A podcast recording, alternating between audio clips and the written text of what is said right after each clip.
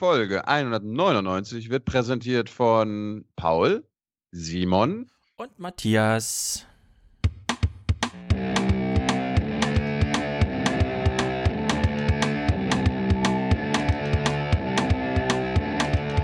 Wake up and clear your brain. Time to listen to what people are saying. Government is lying again, and the media is acting insane.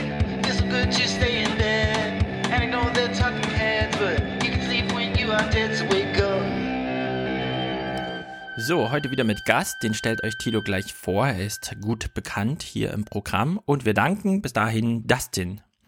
Leonard schickt 50 Euro. Vielen Dank für S-Town. Der beste Podcast aller Zeiten. Serial ist auch geil. Hm. Aber nicht so viel davon. Hier müsst ihr auch noch aufwachen hören. Holger und Anke, Paul, 199 Euro. Ich höre euch beim Joggen in Südafrika und Kongo. Und ich bin dafür, du schickst uns mal ein Bild. Johannes, Joshua, Annika hört uns beim Putzen, Zugfahren und sogar, dank neuester Bluetooth-Technologie wahrscheinlich, unter der Dusche. Christine, vielen Dank. Julian Simon, 199 Euro. Höre euch beim Kochen und Putzen. Freue mich jedes Mal auf eine neue Folge. Vielen Dank für eure Arbeit. Alexander, vielen Dank. Silke, Daniel, Carsten, Johann, 100 Euro schickt er. Habe letzte Woche zweimal gedacht, ich hätte Stefan im Zug gesehen. Muss jetzt endlich mal mein Gewissen beruhigen. Danke für eure tolle Arbeit. Jürgen, vielen Dank. Florian, Felix, Jean, Stefan und Mandy schicken 60 Euro. Folge 200. Abo der Grüsselbande. Timo schickt 200. Wollen zeigt sich im Machen. Danke für 200 grandiose Folgen. Grüße aus dem Schwarzwald. Leonard, Stefan und Dorothee, Stefan, Markus, Bernhard, Lars, Christian, Janne, Georg, Daniel, Arne, Matthias schickt 200 und schreibt. Ihr zwei seid einfach nur geil und deswegen bin ich so frei und präsentiere euch hiermit die 200. Folge. Die Blattrevolution. Also kommt alles auf die Liste. Benny. Ich höre euch nun seit meiner Abi-Phase 2016 regelmäßig und muss jetzt einfach auch einmal einen Betrag zahlen und damit Danke sagen. Ich fordere den Hörer Bastian auf, auch mal für euren Podcast zu zahlen. Mhm. Und für alle Soziologie-Neulinge empfiehlt er Armin Nasehi, Soziologie 10, einführende Vorlesung. Ist bestimmt gut. Lieber Bastian, ne, bitte unterstütze uns. Für Deutschland. Genau. Thomas, Michael, Vincent, Jana und Danny, der dankt für die Horizonterweiterung. Wir danken für seine Unterstützung. Und damit sind wir bei unserem Gast für heute. Ich wollte noch mal ganz kurz zu unserem Gast äh, 200 kommen, beziehungsweise zu unserer 200. Folge. Ist ja am Dienstag, 2. Mai, 10 Uhr im Basecamp in Berlin in der Mittelstraße. Kommt rechtzeitig, dann bekommt ihr auch ein Eis. Und äh, ansonsten geht alles klar. Wir freuen uns und ähm, auch, wir freuen uns auch auf euren Input, weil der wird gebraucht werden. Mhm. Und ähm, Hans, Hans Jessen wird auch da sein, ne? Hans, bist du vorbeikommen? Mit Sicherheit. Kann man, kann man dich, kann man dich dann anfassen? Ja. Das, Keine falschen Versprechungen. Das, das, das kommt aufs konkrete Gegenüber an. Äh, bevor, wir, bevor wir über Harald Welzer reden, wollte ich noch mal ganz kurz über die Wahlen in Frankreich reden. Stefan, magst du uns mal kurz ein Berlin-Direkt-Update geben? Äh, die Autorin des Be- Berlin-Direktstücks, über das wir uns maßlos empört und aufgeregt haben, weil sie einfach behauptet hat, Mélenchon, so heißt er, Mélenchon, äh, sei genauso europafeindlich und nationalistisch wie Le Pen, was absolut nicht stimmt. Er ist, wenn dann, so europafeindlich wie Jean-Claude Juncker. Hat gestern nochmal nachgelegt, als Dieter Ast auf, auf Twitter nachfragte, wie, wie ist jetzt hier die Einschätzung und so. Und dann meinte sie, sie ist enttäuscht von unserem Podcast. Sie hat nur 40 Minuten reingehört und sie ist vor allem enttäuscht, weil sie nämlich einen tatsächlich faktischen Fehler in ihrem Bericht hatte, den wir nicht gefunden haben. Sie hat Ah. nämlich aus Versehen den, die, das falsche Datum für die Stichwahl genannt. Und wenn wir nicht mal diesen Fehler finden, dann kann sie den Rest auch nicht ernst nehmen von dem, was wir hier kritisieren. Hm. Also, sehr reflexiv unterwegs beim ZDF. Sehr gut. Ähm, wir wollen das nicht, nochmal alles wiederholen, Hans. Darum wollte ich mit, äh, mit dir und Stefan nochmal einen kurzen Clip von Al Jazeera gucken, äh, der sich mit den jungen Menschen in Frankreich beschäftigt, wozu du, wozu du hoffentlich auch ein bisschen was sagen kannst. Und wir gucken mal in den Clip rein.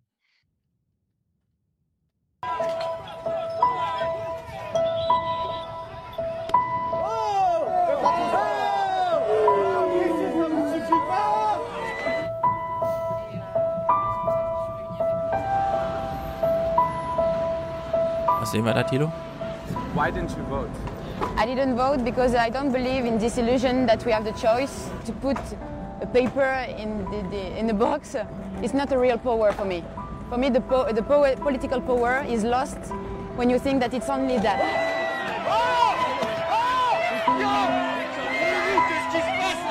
One day I received a grenade in the head uh, last year, and I was very in shock that, to realize that in my country we can be fighted by the police like this. And I realized that uh, the police had the, all the powers, and they can't be punished. So are you gonna vote on May 7th? No, it's the choice between two bad solutions, and I can't vote for the capitalism. I can't vote for the fascism. Is Mélenchon a good option? Yes, I think Mélenchon was a hope, and uh, I had a big hesitation. I really wanted to, to vote for him. At the same time, I hate the fact that they give us hope, and in fact, it's not possible. If you don't vote on May 7th, isn't that gonna increase the chance that Marine Le Pen will win? Maybe. But I, I'm scared that Macron wins. I'm scared that she wins. In fact, Macron, it's what? It's the capitalism, the very big capitalism, it's the banks. And what is the, the power of capitalism is to kill people anyway. It's a kind of fascism capitalist for me. A lot of the reasons you said you didn't vote are the same reasons that Le Pen supporters chose Le Pen because they're frustrated, they don't like the system, they're angry, they want change, so they go to Le Pen. So how do you feel about those young French people who chose Le Pen? I think they they accept the solution she proposed. She said it's the f- the fault. facile. Yes, it's the fault of the immigrants. It's the fault of the of the the, the, the foreigners and all that.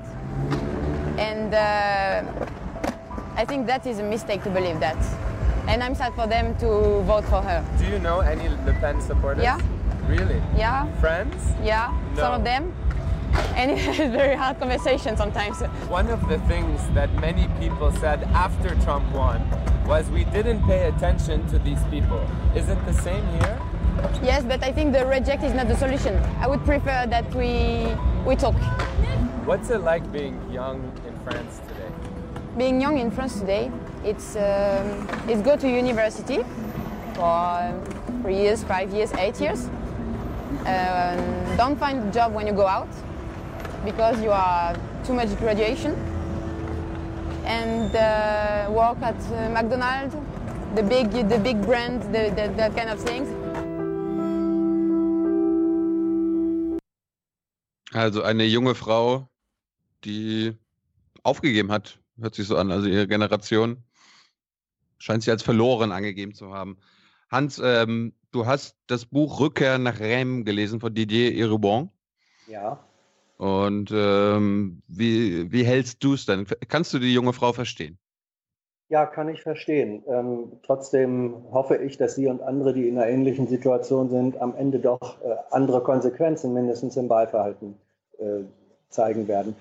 Noch ein Wort zu diesem Buch. Das ist wirklich jedem, der verstehen will, ähm, warum in Frankreich, in Deutschland, in den USA, in Großbritannien die Rechtspopulisten und in Holland so einen Zulauf haben.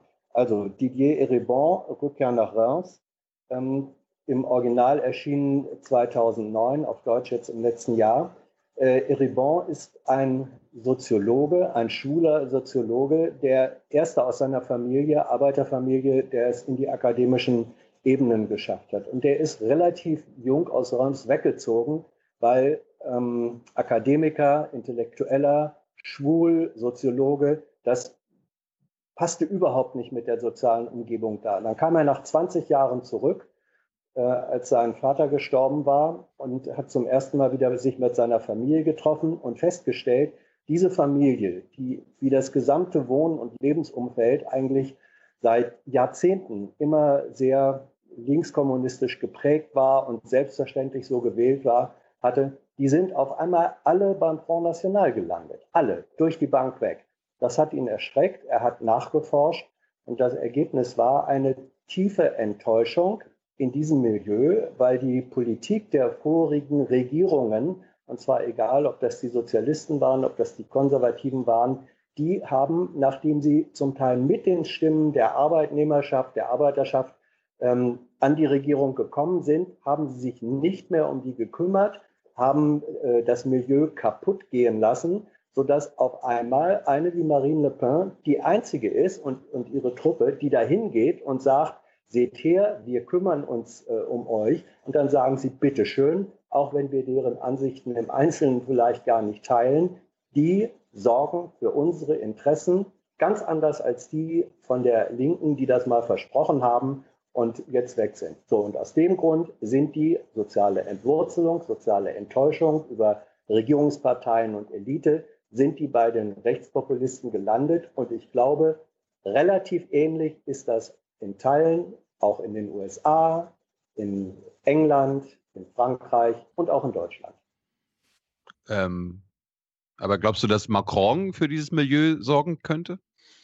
Ähm, Macron hat im Moment, erstens hat er noch nicht die zweite Runde äh, gewonnen. Ich halte das auch überhaupt nicht für sicher. Man weiß wirklich nicht ähm, so ganz genau, wohin diejenigen gehen, deren Kandidaten äh, jetzt rausgefallen sind. Ich halte es für wahrscheinlicher, dass er es wird, aber sicher ist das überhaupt nicht. Das ist das Erste. Zweitens, wenn er es wird, ähm, Macron hat überhaupt nichts anderes als ein bisschen Zeit gekauft der muss dann ja erstmal eine Regierung äh, bilden und er hat keine Partei. Ähm, das, was er macht oder machen will, ist auch ein interessanter neuer politischer Ansatz, nämlich sozusagen Kandidaten finden über offene Ausschreibungen und Abstimmungen. Das ist eine Wundertüte, da weiß man nicht, was dabei rauskommt. Da sind ähm, Macron ist eine Option, aber keine Garantie. Wenn das schief geht, dann würde es bei der nächsten äh, französischen Präsidentschaftswahl vermutlich mit sehr großer Sicherheit ähm, auf Le Pen, wenn sie es dann noch ist, im ersten Wahlgang rauslaufen. Also Macron, sicher ist da nichts. Es ist gekaufte Zeit. Es ist vielleicht eine Möglichkeit. Hast, hast du denn am Wochenende oder in den letzten Wochen zuvor die Berichterstattung in den deutschen Medien über die Wahl in Frankreich verfolgt?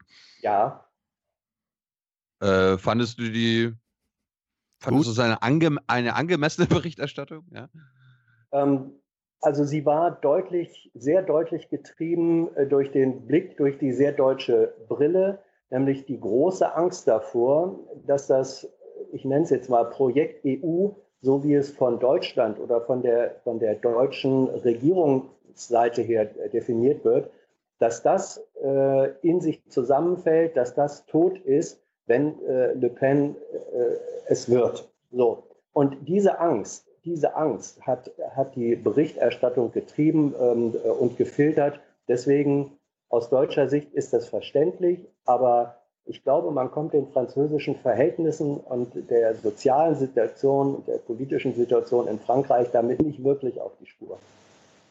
Ich meine, wenn, wenn da äh, Berichterstattung aus Berlin diese deutsche Brille aufhat, dann ist das das eine. Aber wenn auch Korrespondenten der Öffis in Frankreich die deutsche Brille aufhaben, dann ist das, finde ich, was anderes. Und das, äh, das sollte eigentlich nicht so sein.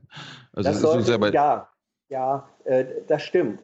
Korrespondenten sind in einer schwierigen Situation, weil sie sind ja unsere Leute vor Ort. Ja, also man, äh, von denen wird ein unglaublicher Spagat verlangt. Auf der einen Seite sollen sie sich in den Verhältnissen dort auskennen. Auf der anderen Seite sollen sie auf unsere Befindlichkeiten und Interessen Rücksicht nehmen. So. Und dieser Spagat führt dann manchmal dazu, dass eben auch die dann zu sehr die deutsche Brille äh, aufhaben. Sie dürfen sie, finde ich, nicht völlig vergessen, aber man darf, wenn man in Frankreich oder egal wo, auch in den USA Korrespondent ist für ein deutsches Medium, man muss diesen ganz schwierigen Spagat äh, versuchen und darf nicht nur durch die deutsche Brille gucken. Ja, aber die Idee, die du jetzt hattest, ne? Also Hinblick auf Eribon, dass man sagt, naja, Macron kauft höchstens Zeit. Äh, Eribon hat ja diesen Satz, wer Macron wählt, wählt Le Pen und hat dann einfach beide Präsidentschaftswahlen im Blick. Äh, warum kann man denn nicht zumindest einmal wenigstens eine Minute kurz erwähnen in, in einem deutschen Medium, wenn man Korrespondent ist, dass es da beispielsweise jemanden wie Mélenchon gibt, der sagt, naja, ich will gar nicht die nächste Präsidentschaftswahl abwarten, in der dann Le Pen gewählt wird, sondern ich möchte das System jetzt umbauen. Und dieses Angebot hat ja Mélenchon gemacht und das war hier nie Thema in Deutschland. Das ist richtig. Ähm, ich finde auch, dass, die, äh, dass, dass der politische Kern des Angebots, der von der Linken, gerade von Mélenchon gekommen ist, ähm, hier zu wenig äh, oder nicht tief genug und nicht seriös genug ja, gar nicht. Äh, Bericht erstattet. Ja, nee. es, es, gab es schon. Also wenn man, ja, wenn man, teilweise, wenn man teilweise, teilweise, teilweise wirklich falsche Berichterstattung darüber. Ja, also gut. Äh, mindestens gab es das äh, zu wenig. Auf der anderen Seite, das, was die französische Linke sozusagen anbietet, ist ja eine Form von relativ radikaler Kritik an der äh, EU-Verfassung und auch Traditionen der, der EU-Institutionen der letzten, sagen wir mal, mindestens zehn Jahre, die eine sehr herbe Kritik eben auch an der deutschen Rolle äh, dabei ist. Und das wird ein Stück weit einfach gerne äh, abgewehrt. Ja? Ähm, das halte ich politisch für falsch äh, und trotzdem ist es so. Mhm.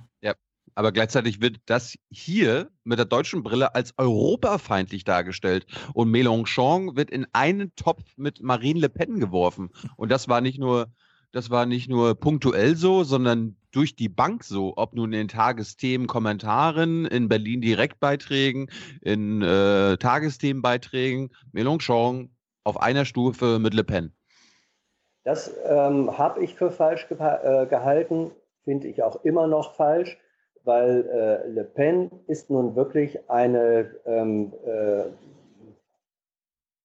faschistisch, halbfaschistisch, faschistisch, nahfasch, keine Ahnung. Also äh, Le Pen ist wirklich eine, Europa, eine nationalistische Europazerstörerin. Die will das Rad der Geschichte wirklich in den Nationalismus äh, zurückdrehen. Zurück in eine Welt, die es übrigens so nie gegeben hat. Das ist ja einer der großen Fakes äh, der Rechtspopulisten. Und da ist Mélenchon natürlich eine völlig andere ähm, politische Strategie. Äh, aber er ist selbstverständlich sehr stark europakritisch an dem Europa, wie wir es vorfinden. Und das ist aus deutscher Sicht weitgehend oder aus deutscher Regierungssicht weitgehend das Europa, wie man es sich ähm, der, auf der Berliner Regierungsebene vorstellt. Deswegen ist das eine gewisse Logik, wenn man sagt, ja, die eine will sozusagen unser Europa oder unsere Europavorstellung äh, von rechts zerstören und der andere greift es von links an. Ja, aber äh, dass die Bundesregierung diese Einschätzung hat, das ist mir völlig klar. Aber dass mhm. äh, Hauptstadtjournalisten diese Einschätzung im Großen und Ganzen übernehmen und auch quasi die Sorgen der Regierung teilen, äh, das ist halt, das ist das Problematische. Das ist das Problematische dann, wenn das unreflektiert äh, übernommen wird. So, wenn Hauptstadtjournalisten aber sich überlegen und in ihrer Positionsbildung äh, zu dem Ergebnis kommen, ja, mal äh, angenommen, äh, Mélenchon wird es, äh, setzt seine Sachen auch nur ansatzweise durch, fliegt dann nicht dieses Europa eben doch auch auseinander. So, wenn man diese Sorge hat, kann man sie auch äh, ausdrücken, wobei ich immer der Meinung bin, Journalisten sollten ihre ähm, Beobachterqualitäten und analytischen Qualitäten in den Vordergrund äh, stellen. Es gibt diesen berühmten Satz, sagen, was ist, auch wenn es mir selbst nicht passt. Äh, wen, wen, hättest du in Frankreich gewählt, wenn, jetzt, wenn du am Sonntag gewähl, äh, wählen hättest können? Ich hätte vermutlich, klingt komisch, aber äh, auch Macron gewählt, weil ich ah. die Chance, weil ich die Chance äh, darin sehe, ähm, die, das Risiko, ja, aber auch die Chance darin, dass da ein völlig neue, eine völlig neue Form auch von ähm, Demokratisierung, von Willensbekundung aus Nicht-Parteiorganisationen heraus entstehen kann. Denn das muss man sagen, äh, da ist da bietet, finde ich, wenn man es graswurzelmäßig sieht, sieht Macron, abgesehen mal von seinem persönlichen Hintergrund, äh, Banker, äh, Wirtschaftsminister und so weiter, bietet er aus der Not heraus einen interessanten Ansatz. Äh, den hätte ich in diesem Fall unterstützt. Äh, wir hatten letzte, letzte Folge auch das Thema, dass sich eigentlich auch gar nicht thematisch oder sachlich mit den Kandidaten und ihren Vorstellungen befasst wird. Ob nun bei, bei Marine Le Pen mal ins Programm geguckt wird oder bei Herrn Macron oder bei Herrn Mélenchon. Es wird immer nur gelabelt. Ja, also Le Pen ist die Rassistin, äh, was, ist, was ja auch zu Recht ist, die Europafeindin, Macron ist der linksliberale Star, Mélenchon ist der und der und der und der. Warum, warum witzig, äh, wenn es darum geht, Oma Erna die Kandidaten der Franzosen zu erklären, auf Labels beschränkt? Das war, glaube ich, nie anders. Ähm, Oma Erna hat, glaube ich, auch, als sie noch eine junge Frau war, nicht in Deutschland, wenn sie da gewählt hat, die Parteiprogramme äh, gelesen, sondern sie fand vielleicht äh, Willy Brandt äh, smart oder sie fand Adenauer einen väterlichen Vertrauenstyp, keine Experimente. So sind Menschen. Hm. Ich meine, die Schweizer, die haben ja auch ein öffentlich-rechtliches Fernsehsystem. Und die haben beispielsweise auf einer Seite, das haben wir bei uns im Forum verlinkt bekommen, so hochinteressant, stichpunktartig zehn politische Themenfelder, jeweils fünf Punkte dazu. Man kann, schafft das in sieben Minuten zu lesen. Ja, also man ist damit schneller durch, als wenn man so einen Leitartikel nochmal liest oder sich eine Tagesthemensendung anguckt oder eben alle. Und dann weiß man einfach Bescheid, ja. Dann weiß man, worum es da geht, dann weiß man, worüber man diskutieren kann, was dort diskutiert wird. Ja, ich kenne die Seite nicht. Ähm, Vielleicht hört ja jemand äh, aus den Zentralredaktionen von ARD und ZDF zu, guckt sich das mal an und sagt, warum nicht bei uns? Klingt jedenfalls erstmal. Ich meine, da arbeiten 50.000 Leute. Ja. Kann sich nicht mal einer hinsetzen und mal kurz Programme lesen? Ich verstehe das nicht. Ich meine, Weißt du, unser, unserer jungen Generation wird immer gerne von oben vorgeworfen, wir sind politisch desinteressiert. Und da ist mal genau das Ding, da gebe ich den Ball gerne zurück an unsere großen Medien und sage, nein, ihr seid politisch desinteressiert, ihr wollt Politik nicht erklären, ihr wollt einfach nur Horse Race machen, die Köpfe, ne, Macron, Le Pen, einfach nur die Köpfe präsentieren, aber nicht die Bewegungen dahinter, die Hintergründe, ihre Vorstellungen und so weiter, sondern es wird sich nur auf die Köpfe bezogen. Und das ist nicht nur in Deutschland so, sondern halt auch im Ausland auch so. Ja? Also erstens halte ich den, hielt ich immer und halte ich den Vorwurf äh, an die junge Generation, sie sei politisch desinteressiert für Quatsch. Ähm, es ist einfach ein Stück weit manchmal auch ein Beleidigtsein dahinter der Älteren, dass die junge Generation nicht in der Weise politisch interessiert ist, äh, wie, es, wie sie es vielleicht selber mal waren. Wir haben eine, finde ich, in weiten Teilen hochpolitische äh, jüngere Generation, nur deren Politikinteresse und auch deren Aktivitäten ähm, artikuliert und organisiert sich eben ein bisschen anders, als das bei den Vätern oder Großvätern äh, der Fall war. Und ähnlich gilt das im Übrigen umgekehrt auch äh, wie die Medien.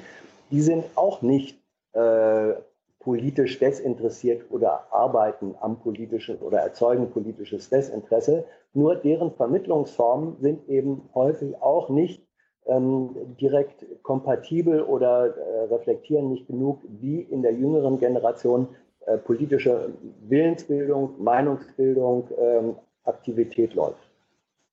Hm. Na gut, Ansonsten ist dir irgendwas äh, äh, am Wochenende bei der Frankreich-Wahl aufgefallen, was für uns vielleicht nicht aufgefallen ist, Hans? Ähm, weiß ja nicht, was, was euch äh, auf, ansonsten noch aufgefallen ist. Also das, was mir aufgefallen ist, darüber haben wir jetzt äh, gesprochen, ja. Okay. Ähm, Stefan, wollen wir über Harald Welzer reden? Wenn es sein muss.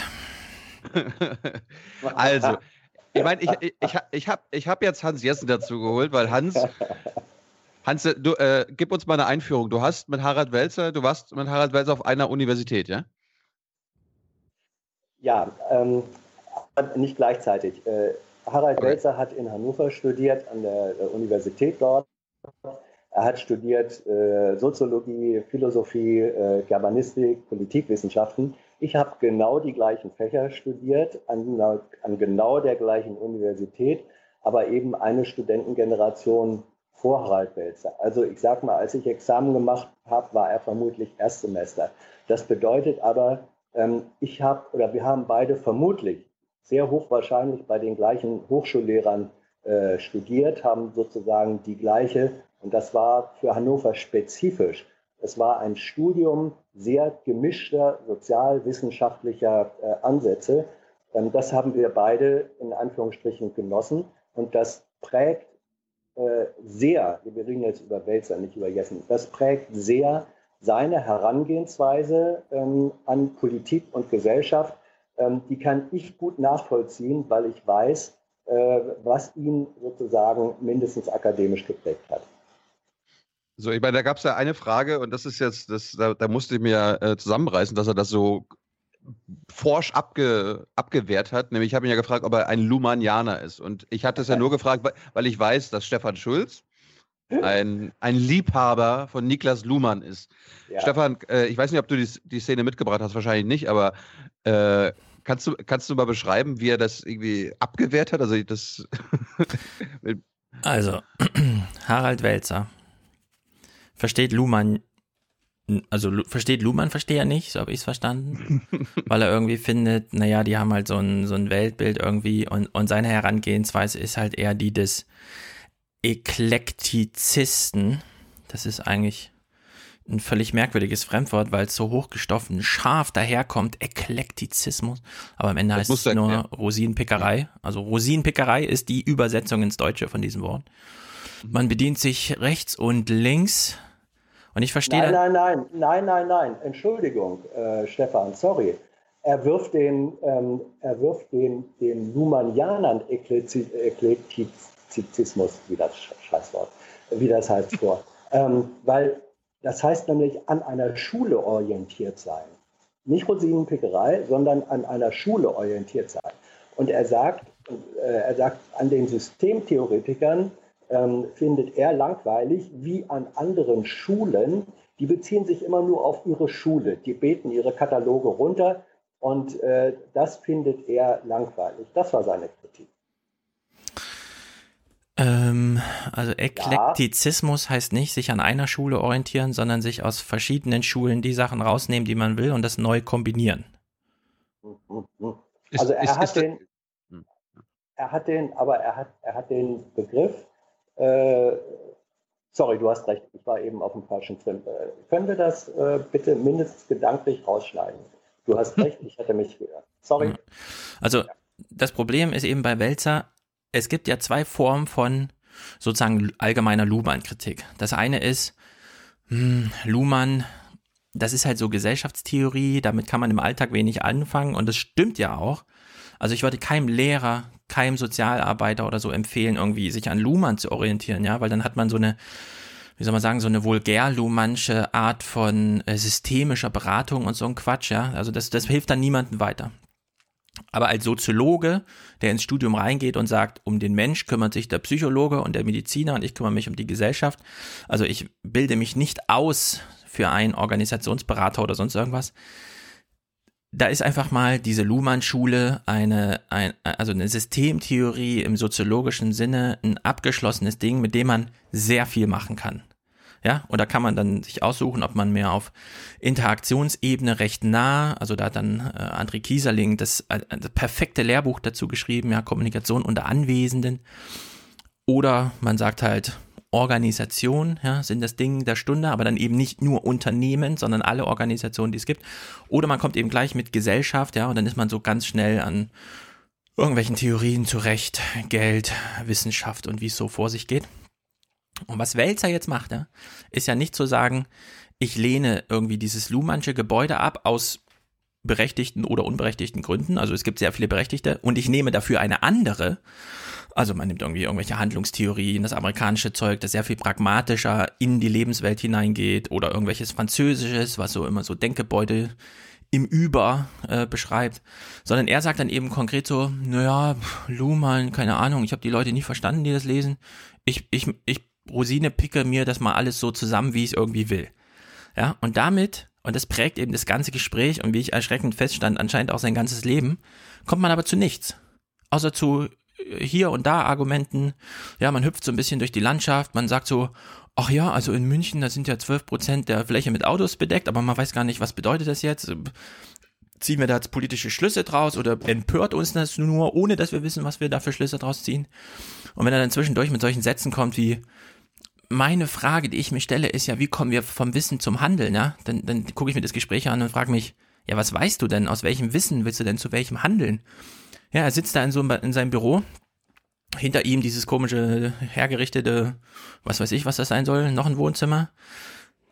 Und dann, und dann baut er sich so seine Welt zusammen irgendwie, ja. Und, und ich weiß überhaupt nicht, äh, wo bin ich denn hier? Jetzt kommt er plötzlich über, mit, ja, also mittendrin unterbricht er so das Gespräch und sagt, Achtung, Achtung, jetzt kommt ein Zauberwort. Und dann äh, erwartet man ein großes und dann sagt er, Stoffumwandlung. Und man fragt sich so, Stoffumwandlung.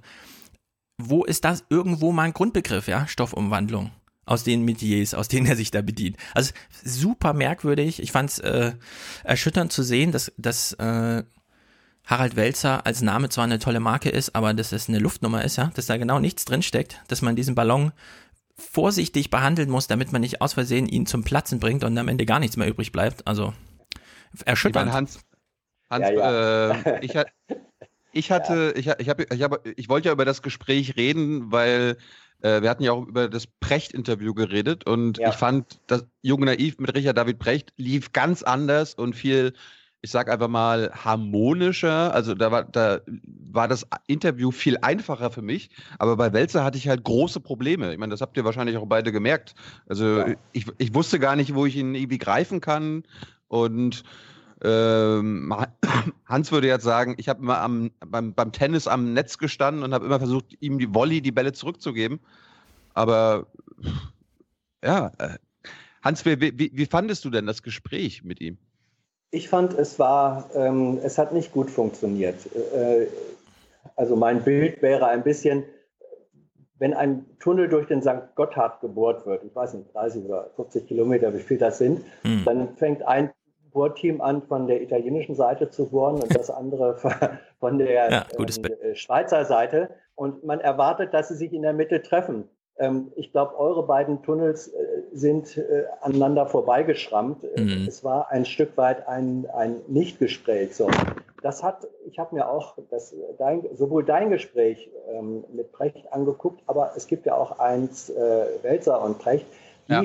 beiden Gespräche haben besser funktioniert, weil da jeweils sozusagen ziemlich stabile äh, Thesen vorgetragen wurde oder, oder äh, Aussagen ähm, auf die sie sich äh, beziehen konnten jeweils. Da fühlen sich so, äh, Wissenschaftler, gerade Sozialwissenschaftler, dann immer relativ sicher. Und du hast ihm wirklich so manchmal mit, mit ein, zwei, drei Worten den, den Wolle vom Netz vor die Füße gehauen.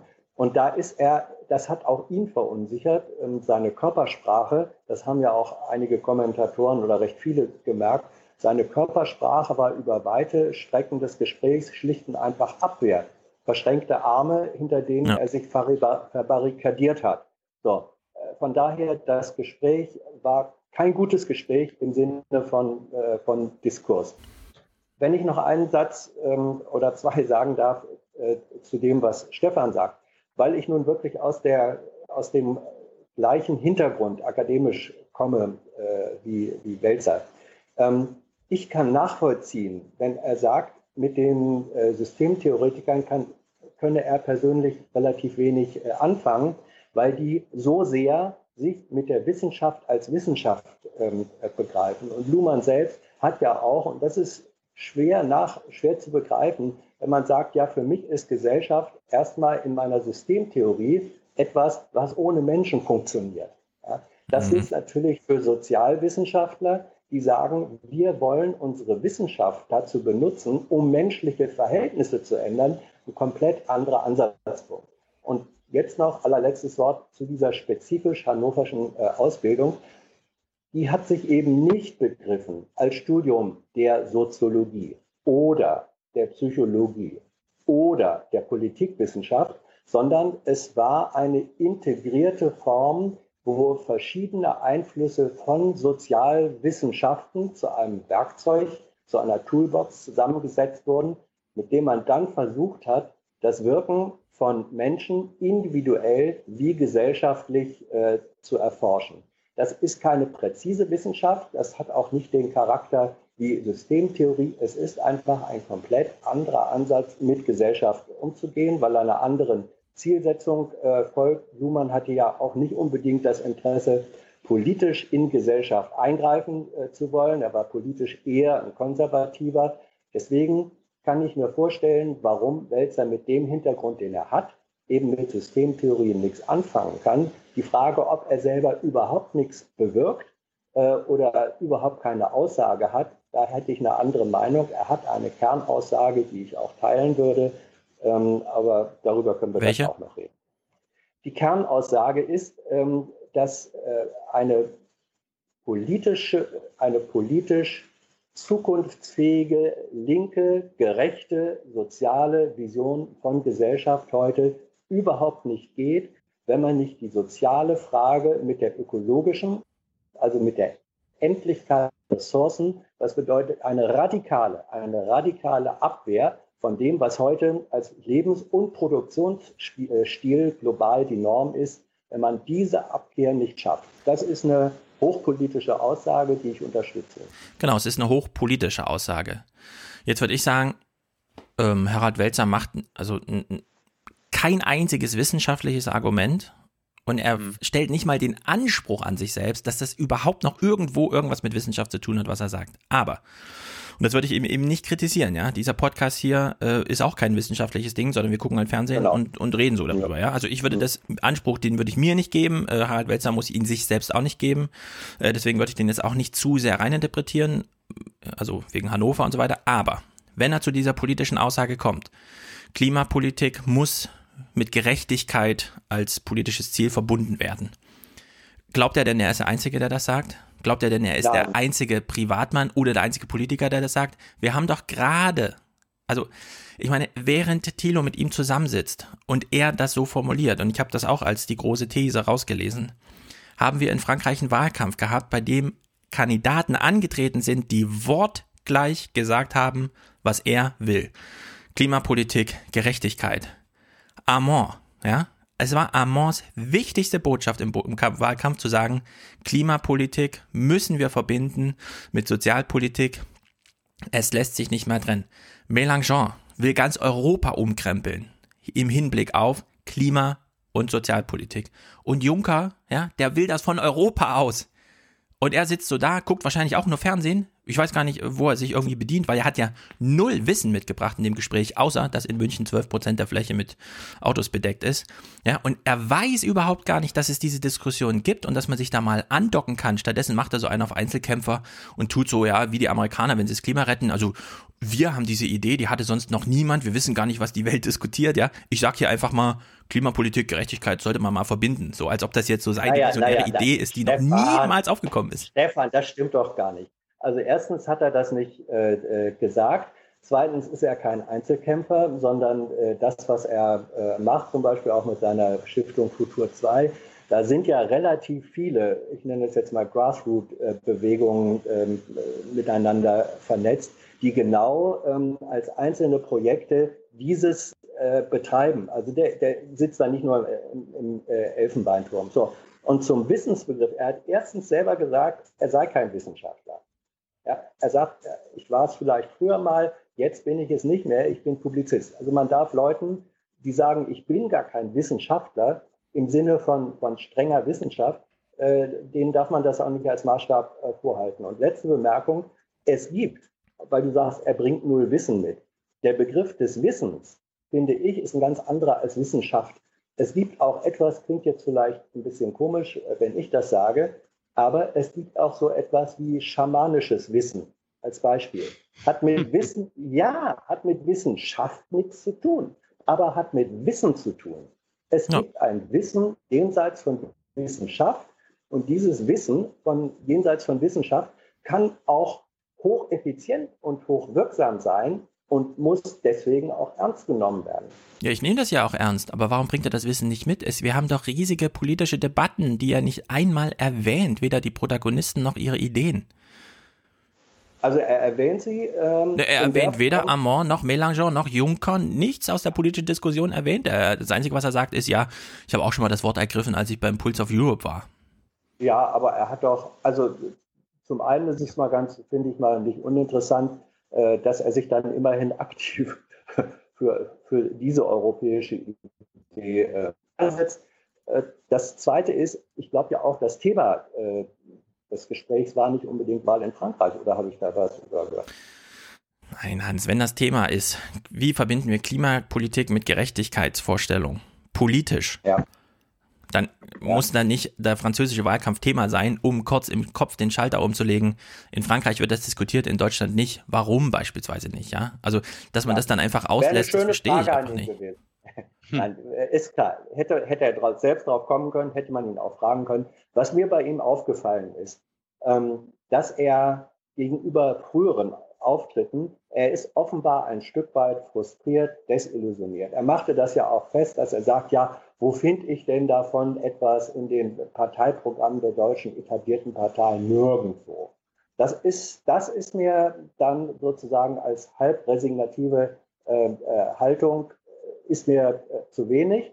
Dann finde ich, muss man auch schon gucken und diskutieren. Gut, wenn es da nicht äh, drin ist, wie bringen wir es da rein? Wie bringen wir einen Druck auf Parteien? Ähm, und sei es durch, durch Formen wie Kultur 2 oder andere Basisorganisationen, nichts zählt mehr äh, oder ist überzeugender als ein gutes Beispiel. Ähm, diese Form von Aktivität hat er für mich in diesem äh, Gespräch zumindest nicht oder zu wenig erkennen lassen. Ich meine, wir, wir haben ja, wir haben ja vorhin die junge Französin gehört, die desillusioniert ist und sagt, äh, da lohnt es sich gar nicht mehr wählen zu gehen. Das hat mich halt an Welzer erinnert. Darum habe ich sie heute mal abgespielt. Also er sagt ja selber, also er wüsste jetzt nicht, wenn er nochmal ein 18-Jähriger wäre, wen er denn hier überhaupt wählen soll. Ne? Mhm. Aber er würde wählen gehen. Ja, das Ja. Also was ich halt gut finde, ist, wenn er sagt, wenn man sich politisch, ähm, wenn man sich politisch engagiert, ja, also politisches Engagement ist für ihn eins zu eine Übersetzung mit Gefühle investieren. Das ist mal neu, aber das hätte er dann auch ein bisschen ausschmücken können, ja, weil das ist, das ist wieder so, als läge er auf so, ein, auf so einem Sofa rum und dann käme ihm so der Gedankenblitz, politisches Engagement, Gefühlsinvestition. Und als ob das so reicht, das so zu sagen, ja, das kann man doch ausbauen irgendwie. Was ich dann wieder übertrieben fand, ja, ist, wenn er so kommt mit, ja, die Apokalypse, die ist gar nicht so schlimm, aber es ist halt blöd, dass sie so unfair verteilt ist, wo ich mich wieder frage, also was soll das jetzt beim Hörer hervorrufen, ja? Irgendwie die Apokalypse ist schon gut, aber wir sollten auch ein bisschen von der Umweltverschmutzung in Afrika hier abbekommen, ja? Wenn wir schon verantwortlich Ja. sind oder so. Also, Ja, ja. Also da ist, äh, da sage ich mal, und das wäre jetzt auch meine Kritik ähm, äh, an Welzer, er ist ein bisschen in dem Zwang, in dem äh, die ganzen auch äh, in, der Television auftretenden Wissenschaftler sind. Die sollen immer ganz komplizierte und komplexe Dinge möglichst ähm, in 30 Sekunden erklären und eine komplizierte Frage ähm, spätestens nach einer Minute druckreif äh, beantwortet haben. Das geht, das geht äh, oft ganz gar nicht ähm, und sie probieren es dann eben trotzdem. Und dabei verwickelt, verwickelt man sich bei diesen, ich nenne das jetzt mal bei diesen intellektuellen Schnellficker-Antworten, ähm, verwickelt man sich dann auch in Widerspruch, äh, Widersprüche. Zum Beispiel zu Anfang des Gesprächs sagte er, die Menschheit gibt es nicht. Es gibt nur einzelne Menschen. So, kann ich nachvollziehen, wenn er darauf hinweisen will, dass nicht ein Abstraktum für Prozesse äh, verantwortlich ist, sondern es sind einzelne Akteure, die Menschen. Hm. Später verwendet er dann aber den Begriff der Menschheit selber, eine halbe Stunde Ja. später. Den Begriff, den es eigentlich nicht gibt, verwendet er selbst. Zweites Beispiel, nochmal Systemtheorie. Ähm, er kann mit der Systemtheorie nichts anfangen, sagt er, er versteht sie nicht. Aber da, wo er darüber redet und sehr intensiv über sein eigenes, äh, über seine Gedächtnisforschung und das alles, was wir rückwärts gerichtet über unsere Vergangenheit sagen, insofern äh, nicht wahr ist, weil es eine Konstruktion ist, da bezieht er sich auf den radikalen Konstruktivismus als Erkenntnistheorie und der wiederum ähm, hat eine gemeinsame Basis mit der Systemtheorie. Also er nimmt, äh, er nimmt ähm, Wissenschaftselemente, die zum Teil durchaus den Strukturen der Systemtheorie äh, entsprechen und äh, nutzt sie da, wo er sie für sich sinnvoll findet, ohne ehrlicherweise zu sagen, das kommt ja aber jetzt aus dem Baukasten, mit dem ich eigentlich nichts anfangen kann. Ja, wobei dieses Gedächtnis-Ding kann ja auch schon aus der Psychologie kommen. Da ist ja, ist man heute ja, Ja, auch nicht weit entfernt davon. Ja, ja, sicher. aus Ich meine, das ist halt diese Rosinenpickerei, die er macht, ne? Entschu- Entschuldigung, der, der radikale Konstruktivismus ähm, als Wahrnehmungstheorie hat natürlich ganz viel mit Psychologie äh, zu tun. Ich bin wirklich auch alles andere als ein Systemtheoretiker. Ähm, mir ist sie auch zu sehr la pour la. Und trotzdem in den äh, Journalistenschulungen oder Kommunikationstrainings, die ich mache, ist gerade dieser Ansatz, das Bild der Welt, das wir haben, die Kommunikation, die wir führen, ist in keiner Weise äh, ein, ein objektives äh, Abbild einer Welt, die tatsächlich so existiert, sondern es sind Konstruktionen in unserem äh, Kopf. Wir gucken alle, jeder kennt das, drei Leute gehen äh, ins Kino, sehen denselben Film, unterhalten sich hinterher und irgendwann sagt einer, du musst einen völlig anderen Film gesehen haben. Ja, so ist es. Weil das Bild der Welt, die Welt, wie sie uns als objektiv zu sein scheint, konstruieren wir in unserem Kopf. Das ist äh, sozusagen ein Fundament moderner äh, auch Psychologie. Und das hat dann eben doch im Konstruktivismus und der Systemtheorie äh, viel zu tun. Aber das ist ja kein Wissenschaftsprozess. Aber wenn du sagst, das wissen alle Journalisten heute, also Winnie Hescher, weiß das nicht. ich habe ich hab auch nicht, wo hätte ich gesagt, das wissen alle Journalisten heute. Ich habe gesagt, in, in Journalistentrainings, die ich mache, verwende ich äh, das und, und ich bin sehr froh darüber, dass ich, und zwar vor 30 Jahren schon, ja, so lange ist das her, ähm, äh, das selber mal in der Ausbildung äh, habe erfahren können. Das war für mich sehr hilfreich.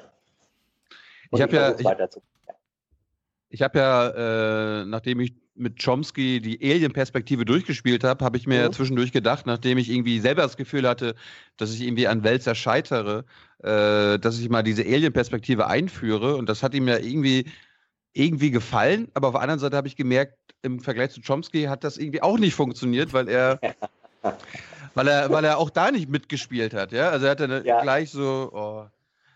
Und er, ich kann es aber, aber gar nicht so wirklich ausdrücken, warum das gescheitert ist. Darum wollte ich halt äh, dich und Stefan fragen. Also wie, warum hat auch das nicht funktioniert? Also wenn Harald Welzer sich als Alien vorstellt und auf die Erde guckt, dann ist er nicht fasziniert, verwundert, beeindruckt von dem, was er sieht, sondern er vergisst sofort wieder, dass er ein Alien ist, er schlüpft sofort wieder in die Harald Welzer Rolle und er ist empört über das, was er sieht. Und dann legt er natürlich dem Alien die Frage in den Kopf, was ist eigentlich ein Stadtgeländewagen? Ja. ja? Und da, da muss ich mir auch sagen, also das, das sind vielleicht Spielplatzgespräche, ja, die man so führen kann. Mit, oh, die Leute haben zu große Autos und so. Aber die Leute haben natürlich große Autos, weil da viel Zeug reinpasst, ja. Leute leben heute in ihrem Auto. Man führt ein normales Arbeitsleben und dann fährt man am Wochenende los und man will nicht die Hälfte zu Hause lassen oder so, ja. Wir hatten jetzt auch wieder die Tage, Freundinnen meiner Tochter rufen an und wollen mit in den Freizeitpark und es geht halt nicht, weil das Auto nur fünf Sitze hat, ja. Man will ein großes Auto haben. Egal für was. Ja, das ist aber kein SUV. Also da gibt es da gibt's schon nochmal, ähm, es gibt ein schöneres Wort, finde ich, als Stadtgeländewagen. Ähm, Michael Müller, der, der äh, Vorsitzende der Naturfreunde, der nennt das immer Stadtpanzer. finde ich viel treffender. Weil großes Auto, also Auto, in das äh, viel reingeht, das ist ein Kombi, das ist ein äh, Minivan, was auch immer, aber SUV ist wirklich was anderes. Das ist Stadtgeländewagen und das ist wirklich äh, Kokolores. Ja, aber wie viele Leute fahren wirklich einen Stadtgeländewagen? Ach, also, also hier in Berlin, ich. Äh, oh, doch eine Menge, ja. Schon eine Menge. Aber äh, natürlich, völlig klar, äh, du hast recht, das ist ein Nebenkriegsschauplatz, ist, ist Kindergarten. Es gibt eine Problematik bei dieser äh, Alien-Geschichte weil wir tun so, als könnten wir uns außerhalb unseres eigenen Wissens und unserer Vorurteile und so weiter stellen, was wir in Wahrheit überhaupt gar nicht äh, kennen. Was ich witzig finde, ist, wenn man sich drei verschiedene Science-Fiction-Filme anguckt. Alle spielen, sagen wir mal, im Jahr 2050. Der eine ist gedreht worden 1950, der zweite ist gedreht worden 1990 und der dritte ist gedreht worden 2010. Ähm, Alle spielen angeblich im Jahr 2050. Und was sehen wir in den Filmen? Wir erkennen im ersten die 50er Jahre, im zweiten die 90er Jahre und im dritten die 2010er äh, Jahre, weil es nichts anderes sind. Auch wenn man sagt, wir begeben uns jetzt mal in eine ganz andere Zeit, wir können nicht über unseren Schatten springen, wir können nicht raus aus dem Korsett und den Grenzen unseres äh, Wissens, unserer Vorurteile, unserer Vorprägungen. Deswegen ähm, dieses Alien-Spiel funktioniert nur in ganz engen Grenzen. Ja, Und, äh, diese engen Grenzen waren in eurem Versuch nicht gesetzt worden. Da musste er sich ja kurz offenbaren, weil er selbst seinen Panzer nicht aufrechterhalten konnte. Als er nämlich dieses Ja. Buch empfohlen hat aus Jena, die Geschichte der Zukunft, wo die ganzen Zukunftsprognosen mal rückblickend beobachtet wurden. Und das Buch hat er ja gern selbst geschrieben, ja. Aber er weiß auch, er könnte es nicht. er müsste da zu viel arbeiten dafür, zu viel andere Sachen erstmal lesen und sich informieren. Und das könnte er nicht einfach nur aus seinem Kopf fließen lassen, was er dann aufschreiben würde, ja. Da das, Bist du das sicher, dass er nicht liest? ich bin mir, also ich bin ehrlich gesagt erschüttert darüber, wie wenig Informationen in diesem Gespräch vorkamen, nämlich genau nichts. Ja, Also, und das während gleichzeitig der Satz fällt, wir müssen mal überlegen, wie wir vom Wissen zum Handeln kommen.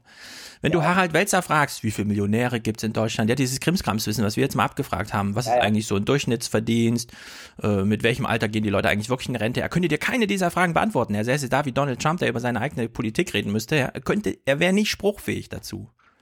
Also ich glaube, er ist intellektuell leistungsfähiger als Trump. Ich glaube, dass er auch mehr weiß. Er kann auch mehr als 140 Zeichen sprechen. Na, ich glaube, ich fände es, ich, pass mal, lass mich das eben sagen. Ich fände es, und den Vorschlag mache ich jetzt mal hier öffentlich, reizvoll, äh, wenn er sich darauf einlässt, ähm, ein äh, Gespräch äh, Wälzer 2 machen, das du, lieber Stefan, mit ihm führst. Das wäre dann nicht jung und naiv, sondern das wäre dann äh, Systemtheorie gegen Eklezizismus und was hat es mit äh, politischer Zukunftsgestaltung zu Ja, tun? aber Fänd da- da- spannend. Da muss ich jetzt ganz arrogant sagen, dieses Gespräch müsste mich im Vorfeld interessieren. Aber wenn wir dann zusammensitzen und er würde anfangen mit, ja, die ETH Zürich hat ermittelt, dass 144 Unternehmen die Welt regieren. Nicht mal diese eine Zahl hat er korrekt, sind natürlich 147, die in der Studie stehen, ja. Dann macht er sich so lustig, Industrie 4.0, hahaha, was für ein Quatschbegriff, was sind denn die anderen drei Industrien? Ja, die gibt's natürlich auch, die kann man genauso benennen.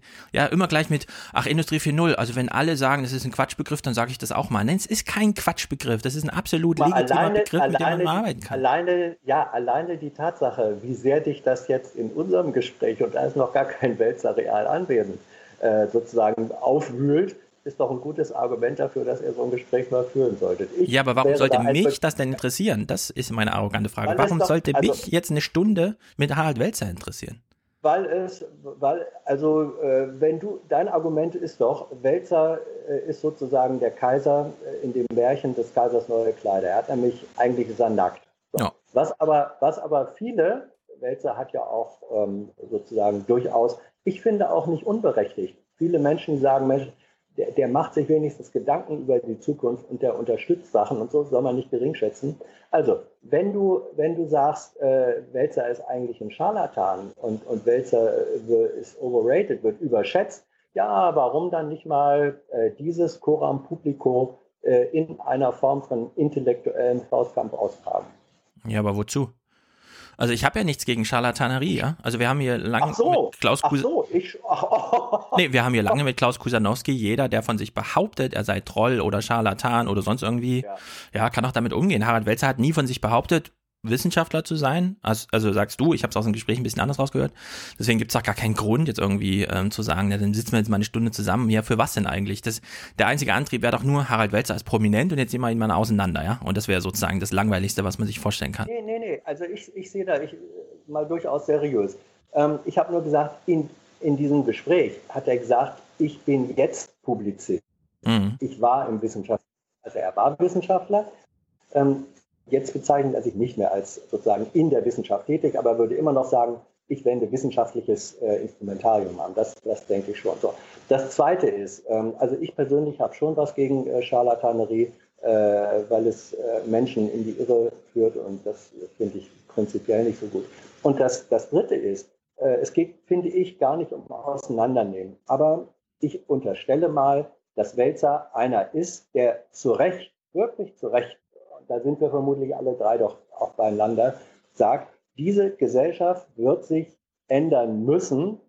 Ähm, Der Karren fährt sonst global äh, mit Auswirkungen auf allen Ebenen in absehbarer Zeit gegen die Wand. Punkt. Es gibt da ein großes äh, Handlungsbedürfnis. Mhm. An dem möchte er arbeiten. Wenn man ihm das konzediert, dann ist es doch auch nur gut zu sagen, mein Lieber, wenn du einer der, der, der Vorreiter und wegen mir auch Vordenker so einer Entwicklung bist, wie stabil, wie gut ausgerüstet ist eigentlich dein Werkzeugkoffer? Was weißt du? Wie gut ist dein Wissen? Wie verantwortlich wendest du es an? Das ist eine, eine, eine kritische Reflexion und das wäre für mich nicht irgendwie jemanden zerstören zu wollen. Na, wir hören jetzt mal einen Clip von ihm, Hm? ähm, in dem er Vorwürfe gegen Martin Schulz Lichtgestalt macht. Und zwar genau die gleichen, die ich ihm gegenüber, weil auch als Bürger ist er eine politische Figur, ja, das kann er nicht einfach abwälzen mit die Politiker sollen mal und wenn sie eine gute Idee haben, sage ich ja, aber ich mache selber keine gute Idee, ja. Also das ist ja so seine Haltung. Wir hören mal, wie er mal über Martin Schulz spricht und danach reden wir mal über den Bürger, ja, also den politischen Bürger Wälzer. Also wenn Martin Lichtgestalt Schulz äh, das mal irgendwann materialisiert und sagt, ich erhöhe die überhaupt erhöhe, guter Witz. Also Erbschaftssteuer ist für uns ein relevanter Punkt, äh, Hebung des Spitzensteuersatzes ist für uns ein relevanter Punkt, äh, Veränderung von äh, Kapitalsteuern ist für uns ein relevanter Punkt und so weiter und so weiter. Wenn tatsächlich an Verteilung was verändert werden würde, dann würde ich Martin Lichtgestalt Schulz das dann abnehmen. Ein allgemeiner Appell an mehr Gerechtigkeit unter Steuern nicht mal mit den spitzen Fingern anfassen oder so, scheint mir als 15-Jähriger unplausibel. So, wir kontrastieren das mal mit der Vorstellung, wie Richard David Brecht diese Antwort gegeben hätte auf die gleiche Frage. Brecht hätte nicht gesagt, hier so diffamieren von auch die Lichtgestalt Schulz, dann hätte Martin Schulz als ein Politiker, mit dem wir jetzt pragmatisch umgehen müssen, weil er wird vielleicht Kanzler oder zumindest Vizekanzler oder so, ja. Also erstens das, Politiker als Politiker ernst nehmen und sie nicht irgendwie die Lichtgestalt und so weiter. Zweitens, hätte Brecht einfach gesagt, ja, also Erbschaftssteuer interessiert uns schon, äh, Spitzensteuersatz auch, oder hätte Brecht sofort eine Rechnung aufgehabt, so wie wir die letztens auch hatten. Ja, also irgendwie zu sagen, Erbschaftssteuer ab 400.000 Euro, das ist die freie Betragsgrenze, die jetzt auch gilt. Und dann aber zu sagen, und alle, die mehr, ja, und es sind eben 250 Milliarden, die in Deutschland dann die Generation wechseln pro Jahr, Warum nicht einfach sagen, aktuell sind 7 Milliarden, es sollen aber 50 Milliarden sein und jetzt muss man ein politisches Ziel dafür finden. Ja? Also das Konkretisieren, das nachplapperbar machen, das mit einer politischen Meinung verbinden, das mit einer politischen Forderung verbinden. Aber er sitzt einfach nur da, ja, also wir sollten mal was zur Erbschaftssteuer machen und dann hofft er irgendwie, dass die Politiker von sich aus einen guten Vorschlag machen und er dann sagt, ja, der ist jetzt gut. Jetzt würde ich meinen Protest einstellen. Hm, sehr gut. ja, also das ist so seine ja, Herangehensweise. Also man, man, man, man spürt eine tiefe Zuneigung. Ähm, erstens weiß ich jetzt gar nicht, wer hat eigentlich den Begriff der Lichtgestalt in das Gespräch eingeführt. Das ist völlig äh, egal. Das muss er abwehren, nee, nee, egal wo es herkommt. Nee, nee, nee. Nein, nein, nein, nein. Hat er sogar selbst eingeführt, ja? Oh Gott. Okay, wenn er es wenn eingeführt, schon. Das, das Zweite ist, ähm, Wälzer ist, äh, und das sind äh, das sind viele der, ich sage jetzt mal Fernsehintellektuellen, ähm, äh, eitel, äh, ohne Eitelkeit landest du da auch nicht. Dann gehören sie mit so, dem Fernsehen abgeschafft. Gut, dass wir als drei das in gar keiner Weise sind. Podcast ist sozusagen die äh, Audioform der Eitel. Nein, egal. Also, ähm, nein, er, er, ist, er ist eitel, er ist unter, äh, er charmiert gerne. Ja, er weiß ja auch, dass er Leute besoffen reden kann. Und in dieser, er ist ein Stück weit auch arrogant, überheblich. Ähm, da reflektiert er dann die eigene Ausstrahlung auch äh, nicht mehr. Und diese, äh, äh, diese Qualitäten sind dann in, in, so einem Gespräch dann auch sichtbar, vor allem sichtbar, weil er Körpersprache viel äh, ausdrückt äh, und auch hörbar. Das Zweite ist, er hat ja nicht äh, gesagt, ich lehne mich jetzt mal zurück, sondern es ging um die Frage, ähm, wann ist Schulz eigentlich glaubwürdig? Und äh, der Punkt ist, dass er gesagt hat, und da hat er auch recht, wenn er sagt, da muss Schulz erstmal liefern. Da muss er erstmal, da, da reicht nicht ein, ein Appell, äh, nee, nee, nee, mal mehr da was machen. Doch, er sagt, da muss er liefern, dann soll er das konkretisieren, dann soll er sagen, wie er sich mit, das mit der äh, Erbschaftssteuer äh, vorstellt. Nein, also, die, die Botschaft in dem ganzen Gespräch, die Botschaft in dem ganzen Gespräch von Welzer ist doch, wir müssen politisch fordern und wir haben das Recht dazu. Und nicht, wir warten auf die Politiker, dass sie irgendwann mal, sondern dass, dass wir was fordern müssen politisch als Bürger. Ja. Das, das, das ja. ist doch das, das ganze Prä, also die ganze Prämisse seine, seines Daseins derzeit. Und deswegen also, soll er dann auch was politisch fordern und nicht einfach nur sagen, ja, wir müssten mal was fordern, aber dann, wo er die Gelegenheit bekommt, bei jungen nein, nein, nein, er sagt was zu fordern, dann macht es nicht. nicht. Ja. Entschuldigung, äh, hör dir deinen eigenen Tipp nochmal an. Er sagt doch nicht, wir müssten mal fordern, sondern wenn Lichtgestalt Schulz, ja, auch das hat er sozusagen, finde ich, dann äh, etwas, etwas übertrieben, dieses witzig und charmant sein wollen. Da wird man häufig zum, zum Opfer seiner eigenen Erfolgsmechanismen auch. Ähm, äh, übertrieben, äh, einmal ironisch hätte ausgereicht, viermal äh, funktioniert dann nicht mehr. So, wenn er sagt, wenn der wirken soll, wenn ich den ernst nehmen soll, dann muss er doch da rangehen und das und das und das machen. Das ist eine Form von Forderung, nicht in der Form, die du gerne verbalisiert hättest, aber es ist eine Form von, von Forderung. Was in der Tat aber, und in dem Teil der Kritik äh, bin ich dann äh, bei dir, ähm, er sagt, Welzer, ist mir im Moment ein bisschen zu sehr, hatte ich vorhin schon mal angedeutet, in eine Form von Zurückhaltung, Halbresignation mindestens äh, reingegangen und äh, ist zu wenig politisch, forderungsmäßig äh, aktivistisch. Ob das jetzt eine Form von beginnender Altersfrustration oder Milde ist, keine Ahnung. Ähm, er war früher mindestens anders und ich glaube auch, vielleicht hat er bei den Gesprächen auch einen schlechten Tag gehabt, ich glaube auch, dass er in seinen Initiativen wesentlich mehr da an konkretem Machen und an konkreter Forderung unterstützt. Ich meine, ein, ein Punkt, der mir aufgefallen ist, der, ich meine, ich hatte jetzt über 300 Gäste in, in, äh, bei Jung und Naiv, aber ich habe noch keinen Gast gehabt, der zwischendurch offenbar selbst so ermüdend sich fand, dass er immer die ganze Zeit angesetzt hat zu gähnen.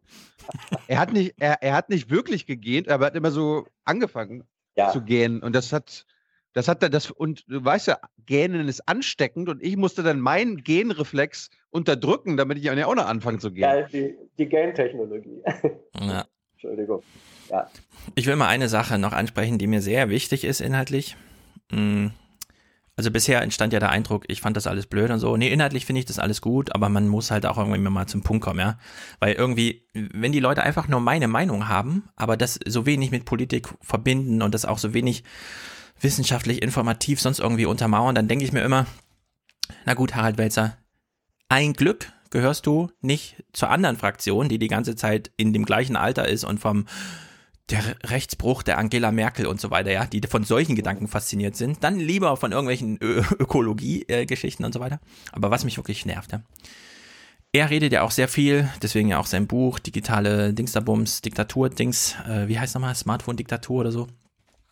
Und er redet ja sehr viel davon, äh, ja, wir sind ja ausgeliefert, diesem System und wir verstehen das ja alles gar nicht mehr. Und dann kommt damit so Sachen wie, äh, ja, äh, Menschen, die man, also Menschen, mit denen man kommuniziert, die sollte man auch kennen und vor sich haben. Ja, also die ganze Idee, also schon Telefon geht ihm irgendwie zu weit. Facebook und Tinder, da hat er nur noch Gelächter übrig. Ja, das war, das war ja, also fand ich, das war eine der lustigsten Stellen. Also, wo ich sage, Social Media, interessierst du dich nicht für die, äh, die Bilder von mir oder die, die Status-Updates von Stefan. Ja. Also oder, er fängt das ja sehr gut ein, indem er sagt, sehr vieles von dem, was ihm im Leben wichtig ist, wissenschaftliche Kommunikation, die Kommunikation mit seinen Stiftungen oder sonst irgendwas, die wäre ja ohne Internet auch nicht möglich, ja, dass wir hier einen Podcast machen, dass er überhaupt in so einem nicht nur 30 Sekunden Format, sondern äh, zwei Stunden oder so lange halt will, äh, interviewt wird. Das ist ja auch, das ist ja alles mit dem Internet. Gut, das Internet hat halt auch schlechte Seiten, aber wenn man das Internet kritisieren will, muss man es minimal kennen und selbst nutzen. Ja? Also die eine Verweigerung finde ich, äh, also das, das führt nirgendwo hin, ja. Und das, und das, das, das sieht man dann eben auch spezifisch in diesem Bereich an der Kritik. Weil wenn man die Kritik so von außen macht, ja, dann, dann ist man ganz froh, wenn man so ein Angebot bekommt, als Alien zu argumentieren, weil man dann im Grunde nichts sagen muss, außer halt, ich bin empört und so weiter und das Panorama gefällt mir nicht, die, die, die Details interessieren mich erst gar nicht. Und an solchen Figuren wie ja, fällt es einem plötzlich auf, wie gut eigentlich die Kritik ist, die eben von innen kommt. Ja? Also wenn wir so Frank Rieger und Konstanze Kurz oder Cory Doktorov und Andrew Keen, die eben zu den gleichen Botschaften kommen, er spricht von der Diktatur der Gegenwart, ja, und Andrew Keen sitzt auf der Bühne und sagt, I miss the future und I miss the past. Ja, also das, mir fehlt die Vergangenheit, ich bin hier gefangen in so einem Hula-Hoop-Reifen-Gedöns, ja, ständig Messages hier und da und man ist ähm, in der Vergegenwärtigung von allem, ja. Keiner kann mehr einen Plan machen, weil man sich nur noch navigieren lässt von seinem Handy durch, sein, durch seine Agenda und seine To-Do-Listen und durch Pseudokarten in fremden Städten und so weiter. Und es ist irgendwie, Welzer, Welzer ist halt so ein Typ, der hat halt eine Meinung dazu, ja.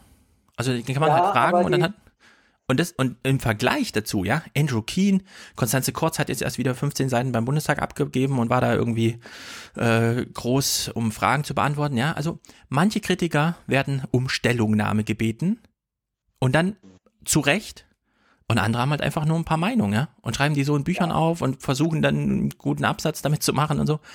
Aber wozu, ja? Also Ja. Beschäftigungstherapie, sonst nichts. Nee, ja, ja, so, und da habe ich eine, ähm, äh, da habe ich eine äh, teilweise andere Meinung.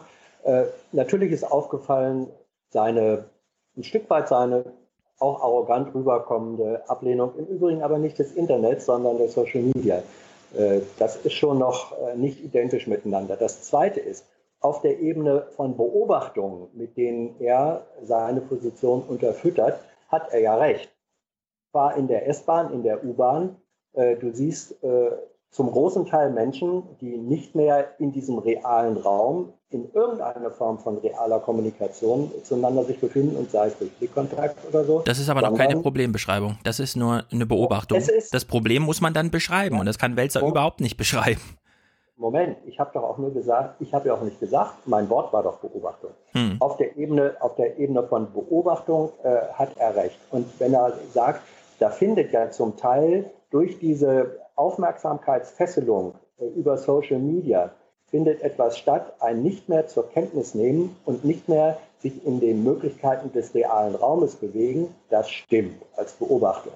Und das kann man äh, für menschliches Kommunikationsverhalten äh, problematisch benennen.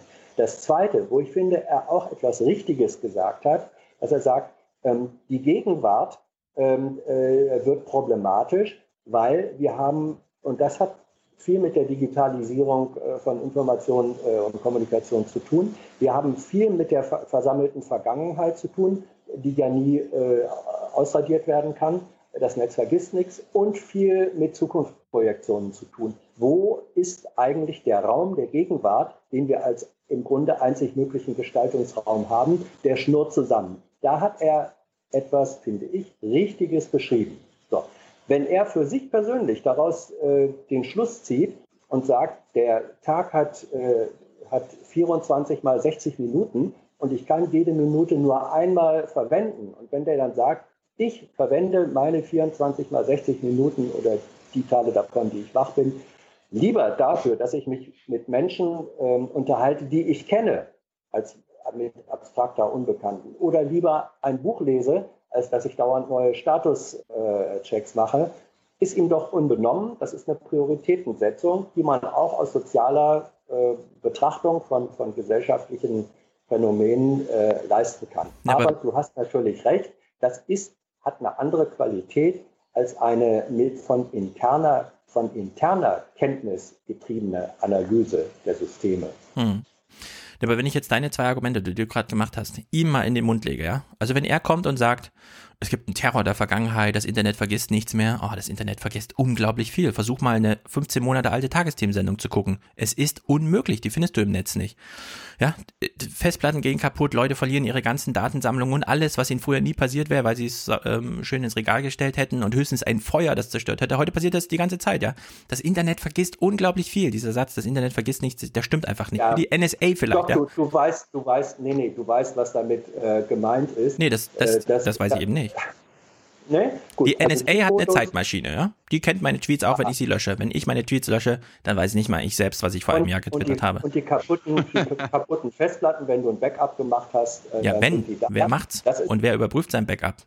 bitteschön, äh, im Internet ähm, ist das möglich und die berühmten Fotos, äh, die einen als jungen Menschen bei irgendeiner peinlichen. Äh, Ja, das stimmt ja auch alles. die dann- Aber So, das, das, ist, das ist doch das, das ist doch äh, damit gemeint. Nicht, dass äh, auch selbstverständlich äh, auch das Internet oder im Internet Dinge gelöscht werden. Also da soll man jetzt, äh, finde ich, keine Haarspalterei äh, betreiben. Er hat eine Problematik, er hat eine Problematik dieser, dieser gewaltigen und fast unbegrenzten digitalen Bibliotheken mit ihren Speichermöglichkeiten und Übersichtlichkeiten, die hat er, die hat er richtig äh, beschrieben. na gut, dann beschreibe ich jetzt eine andere Haarspalterei an einem anderen Phänomen, das du eben gerade genannt hast. Man steigt in eine S-Bahn ein und man sieht lauter Leute mit ihren Handys. So, jetzt kannst du natürlich sagen, im Panoramablick, das ist ja blöd, die unterhalten sich ja gar nicht miteinander, die machen ja alles irgendwie digital. Aber würdest du dich jetzt neben eine Person, würdest du eine beispielsweise rauspicken, dich neben sie setzen und sagen, ich weiß, du führst eine Fernbeziehung und du chattest jetzt gerade, weil du auf dem Arbeitsweg bist und die Hände frei hast mit deinem Liebsten, aber ich möchte dir das mal kurz verbieten, weil rede mal lieber mit deinem dir unbekannten Nachbarn hier im Zug gerade. Ja, also, ja, ich meine, das ist, Ja, ich meine, Würde man das machen? Äh? Ja, aber ich meine, war es früher anders? Haben wir uns damals in Züge gesetzt und äh, den Leuten gesagt, ja, hier leg mal deine Zeitung oder dein Niemals. Buch weg. Äh, wir müssen Nein. jetzt miteinander reden. Nein, das, das, nee, nee, das, haben, wir, das haben wir natürlich äh, äh, überhaupt nicht gemacht. Aber erstens, ich glaube, der Unterschied ist schon da, dass jemand, der nicht ähm, seine Blicke senkt und sich in eine andere, jetzt äh, elektronisch vermittelte Realität äh, begibt, sondern der rumblickt, in welcher Situation befinde ich mich hier.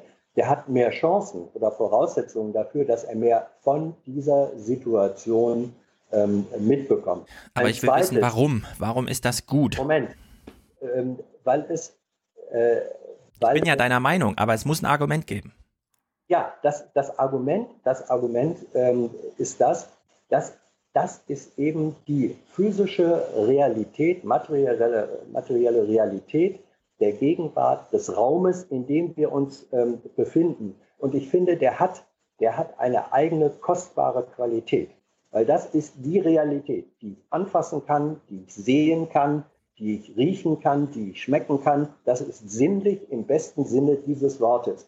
Und wenn wir uns den Möglichkeiten dieser sinnlichen äh, Realität dadurch entziehen, dass wir unsere ganze Aufmerksamkeit davon abziehen und äh, in das kleine Ding reden, beschneiden wir uns unserer Möglichkeiten. Ein letztes Beispiel.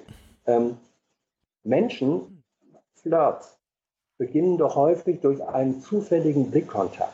Das wird dann schwierig, wenn ich meinen Blick gar nicht mehr schweifen lasse, ähm, weil alle, ich inklusive, meinen Blick dauernd auf dem äh, kleinen Screen habe. Das sind, äh, finde ich, bedauerliche Verluste von Möglichkeiten des realen Handelns in einer sinnlichen äh, Gegenwart und in einem sinnlich erfahrbaren Raum. Ich bin völlig deiner Meinung. Trotzdem, bei dem, was du jetzt gesagt hast, wäre der Appell, dass wir jetzt an diesem Moment sagen, Leute, wenn ihr diesen Podcast gerade in den öffentlichen Verkehrsmitteln hört, macht ihn aus, steckt die Kopfhörer in die Tasche und lasst euren Blick schweifen. Vielleicht werdet ihr Auf keinen. Fall. Auf keinen Fall. Ähm, der Appell wäre doch, ähm, wenn der Podcast vorbei ist, überlegt euch doch mal bitte, ob ihr jetzt sofort in euer Handy geht und äh, irgendwelchen äh, Facebook-Status-Check macht bei Freunden, ob ihr dann nicht mal vielleicht erst mal rumguckt, ist da möglicherweise äh, ein Mensch, dem ich gerne in die Augen gucken würde oder äh, den ich Mhm. ne? wie auch immer. Es gibt doch, äh, ich, ich bin wirklich ein, ein großer, da bin ich dann eben liberal und sage, äh, keine Kinder mit dem Bade ausschütten. Ähm, man soll doch auch, ich check doch natürlich auch, wenn ich in der S-Bahn fahre, ich, ich check doch auch meine Mails oder, oder äh, gucke Nachrichtenseiten oder so, aber ich versuche es eben nicht nur zu machen. So, Ich meine, ich meine, ich meine, liebe Hörer, wenn ihr den Podcast jetzt hört, dann könnt ihr eure Augen trotzdem benutzen. Das Ja. heißt, ihr könnt, ihr könnt beides machen. Ihr könnt, ihr könnt den Aufwärm-Podcast hören und nebenbei mit der hübschen Frau gegenüber flirten. Aber krapscht ihn nicht gleich noch an, nur weil Hans Jessen gesagt hat, das ist eine, eine sensible Sache, ja. Also mit den Augen gucken geht, antatschen geht noch nicht, das muss man vorher klären.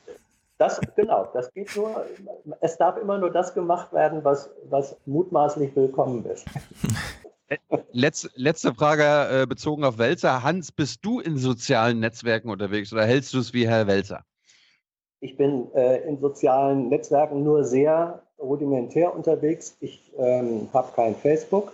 Ich nehme mit Interesse zur Kenntnis, dass die Generation meiner Tochter, also äh, 16, 17 rum, da gibt es zunehmend junge Menschen, die bei Facebook waren und da wieder äh, rausgegangen sind, weil sie sagen, will ich so nicht haben. Und die organisieren sich äh, trotzdem anders. Also ich bin in, in, in einem Minimum, zu dem aber nicht Facebook äh, gehört, äh, auch Netzwerk aktiv. Aber wirklich in einem Minimum. So, ich habe noch einen kleinen Aber ich bin, Programmpunkt. Tilo, bin nicht noch irgendwas? Ja. Tilo?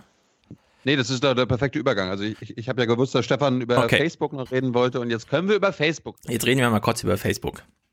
Das, was ich eigentlich heute als Programm geplant hatte, bevor der Wälzer hier reingeschneit kam und Tilo die Sendung geblockt hat. Ich bl- entblocke sie jetzt und breche sie auf. Wir machen jetzt richtige Silicon Valley Kritik. Und zwar in perfekter Form. Und zwar nicht, weil wir irgendwie so klug und Kritik toll wären und so weiter, sondern weil man gar nichts mehr dazu sagen muss, ja. Man muss sich nur angucken, was sie selber sagen im Silicon Valley Und wer danach nicht ein Kotzgefühl hat, ja, der muss sich halt hinterfragen, ob noch alles normal mit ihm ist. Wir beginnen jetzt mit der F8, F8 Keynote. Das ist also die Eröffnungsveranstaltung der großen Developer-Konferenz, bei der Facebook wie viele andere Unternehmen halt mal die Leute, die so nebenbei an Apps schreiben, einlädt, um ihnen zu sagen, wo so der Hase rennt das nächste Jahr. Und wir beginnen damit, dass Mark Zuckerberg auf der Bühne steht und eine neue Technologie vorstellt, die ihm so wichtig ist, dass er sie gleich als allererstes erwähnt. Man kann jetzt aus Fotos, die man macht, Hologramme machen. Das heißt, man hat das Foto dann als 3D-Darbietung in seinem Handy und was macht man mit Fotos? Ja, man schickt sie halt an seine Freunde, aber was kann man machen, wenn man ein Hologramm plötzlich von dem hat, was man fotografiert hat? Wir hören mal genau zu, welches Szenario uns Mark Zuckerberg hier beschreibt. I can't help it. All right. Um, now. Also er hat mit ein paar Witzen angefangen, deswegen lachen gerade alle. Und jetzt kommt hier sein Argument. Look, we, we also have some of the best uh, computer vision and uh, object recognition work in the world. So that's going to help you identify different things in the scene to uh, help you surface relevant effects that you want to check out. So you're going to be able to tap on the coffee mug, and we're going to surface effects that are relevant to coffee. All right, so you can add steam. Uh, you can add a second coffee mug, so it looks like you're not drinking, uh, you're not having breakfast alone. So. Die große, Was soll das? die große, die große Erkenntnis, Erschaffenheit, Schöpfung der Artificial Intelligence ist im Worte Mark Zuckerbergs. Man fotografiert seinen Tisch da steht die eigene Kaffeetasse drauf. Jetzt erkennt das Handy, ah, das ist eine Kaffeetasse. Man kann sie duplizieren und damit seinen Freunden die Suggestion mitgeben, ich bin hier gar nicht alleine. Hier ist noch jemand mit mir. Ich bin hier gar nicht alleine mit meinem Handy. Hier ist noch jemand. Ja? So, das ist sein erstes Beispiel. Jetzt steht auf der, jetzt steht auf dem Tisch noch eine Pflanze. Wir hören mal, was man mit der Pflanze so machen kann.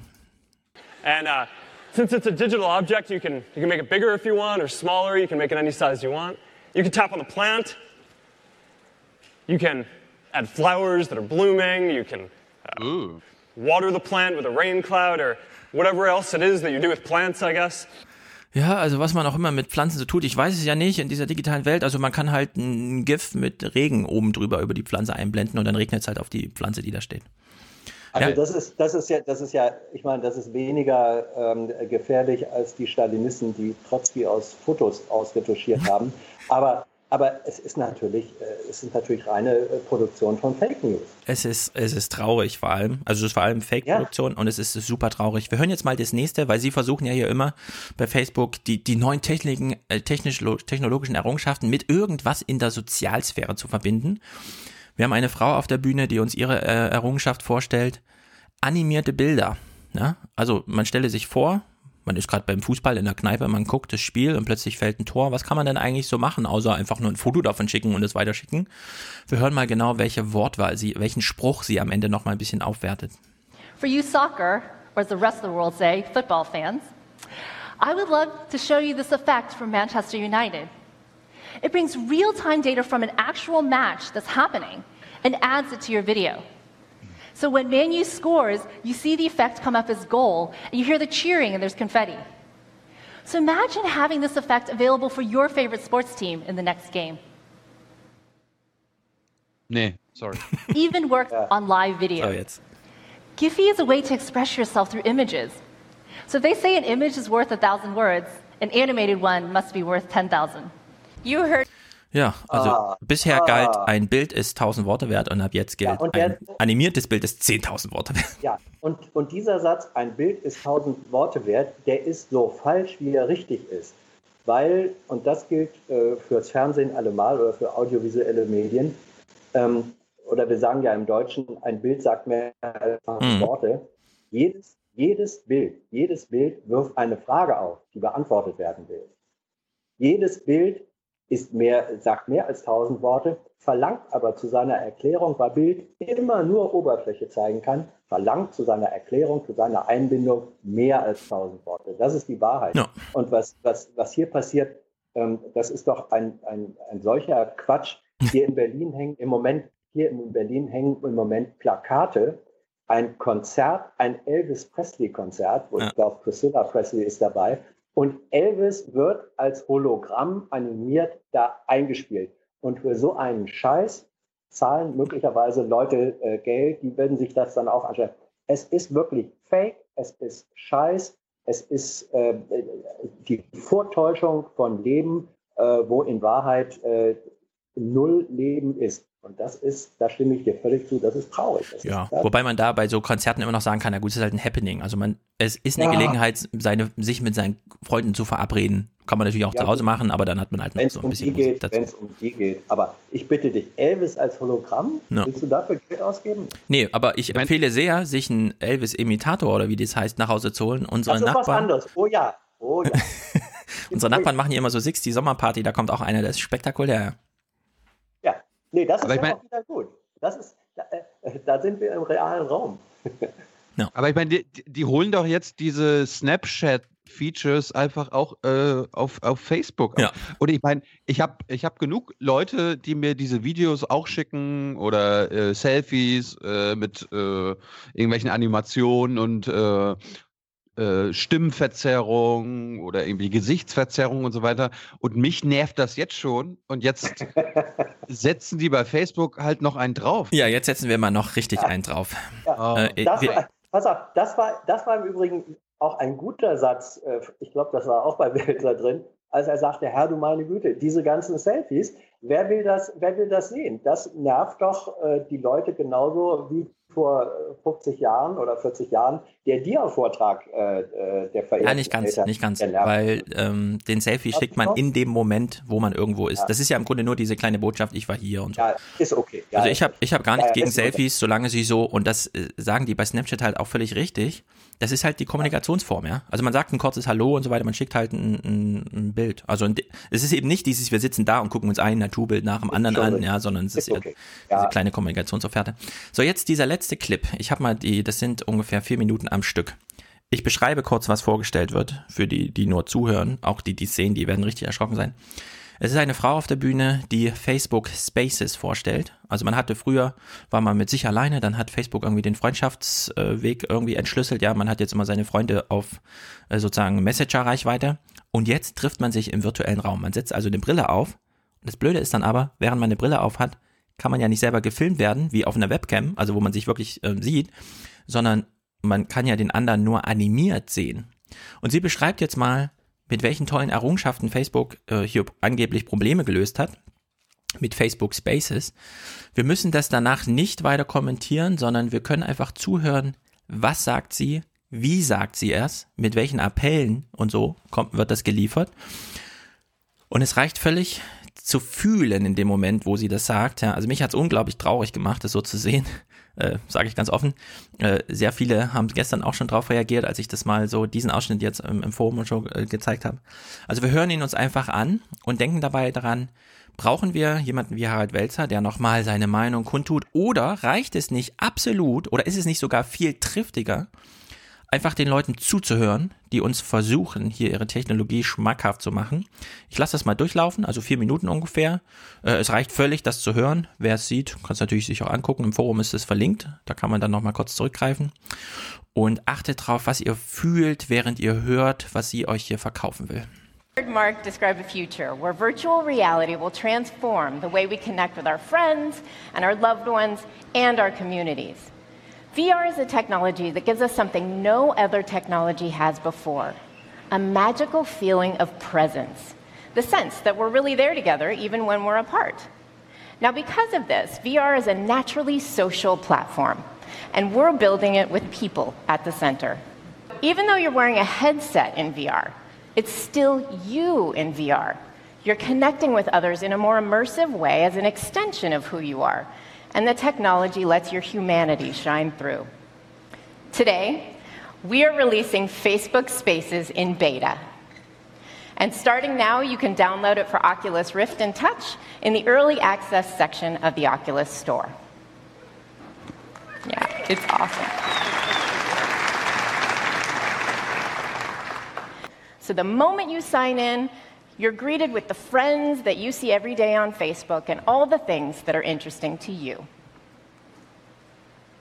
But first, you need a virtual you.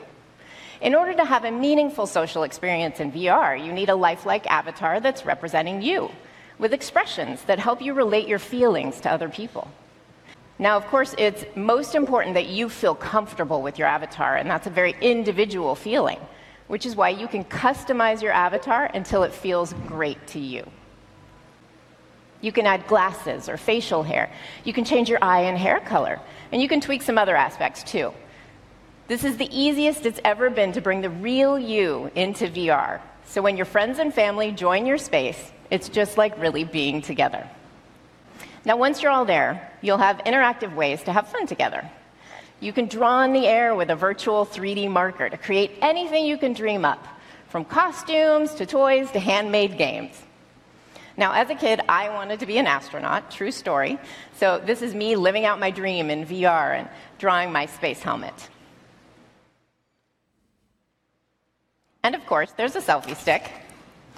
So, it's really fun when your friends can be with you in VR. And I can tell you, I've done this a ton of times. It is still amazing every single time. It's sort of like a magical canvas for shared experiences. We're sharing a very early version of Facebook Spaces with you, so you can come along with us as we explore the beginnings of social VR. And today, we should all begin to ask ourselves when we have a platform that's based around people, what will people want to do with their friends and family? So now I want to show you Facebook Spaces in action.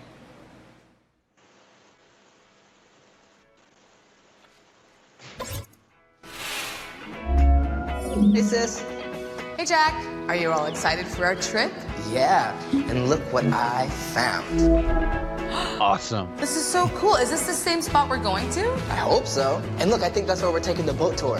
Oh, I love it. Look, I'm gonna go chat with Melissa, but you're setting up the party room, right? Yeah, I got it. Great. See you later, Jack. All right, see you later. Bye. Amazing. Hey, girl. Guess what? What? I got the apartment. Wow, nice. Look at your balcony. I know, it's amazing. No roommates. I have it all planned out. The lucky blue couch. Yes. This table with this floor. Perfect. Jack keeps calling me. Can we talk later? Sure. Bye. Surprise! Oh God. Happy birthday! Gott. Thanks, you guys. No, stop. Don't let her like the song. Okay, hold this balloon. You know we gotta do it. Birthday selfie. Oh my god. Don't forget your birthday hat. That's a good one. Hey! My birthday hat. So cute. Ich möchte auch so einen Avatar haben aus den 90ern. Ja, aber ist das nicht gruselig? Was ist denn das? Ist das nicht gruselig? Das, erinnert mich so sehr an, äh, an eine Folge von Big Bang Theory, als Howard Wolowitz äh, den Essen-Auspackroboter äh, Ja. erfunden hat, der äh, zehn Minuten dazu brauchte, eine Tüte zu öffnen, mit dem Erfolg, dass kein Essen möglich war, beziehungsweise alles nur kalt war. Es ist, ähm, es ist die größte Scheiße, die man sich Ja. nur vorstellt. Ich will nur mal die eine Szene rausgreifen. Ja? Also sie sitzt in ihrem neuen Apartment, Studentenwohnheim. Sie ist über virtuelle Realität mit ihrer Freundin verbunden, von der sie nur das Avatar sieht und sagt ihr dann, meine neue Wohnung ist so geil, mich nerven hier keine Mitbewohner mehr. Endlich eine eigene Wohnung. Ja, also das ist wirklich, das ist so, also creepy ist das, ja. Ich weiß nicht genau, warum Facebook das immer so auf dieses Social, Social, Social trimmt. Ich kann mir natürlich viele Bereiche, was weiß ich, Arbeits und so, ja.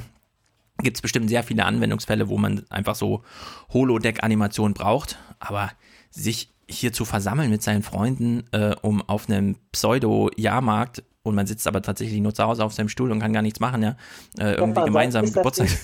nicht- Sag, sag mal, ähm, ist das Ding auf dem Markt? Wie lange gibt es Ja, das gibt's jetzt, das wurde Äh, jetzt gibt's schon- veröffent, ja. Also die, die Brille Okay. gibt's natürlich Also jetzt schon lange, aber die Ja, Software nee, ist jetzt Brille, nach. ja, ja. aber dieses. So, das Interessante wird ja sein, äh, in einem halben Jahr, sagen wir mal, festzustellen, wie viele Leute machen diesen Scheiß eigentlich mit? Ja.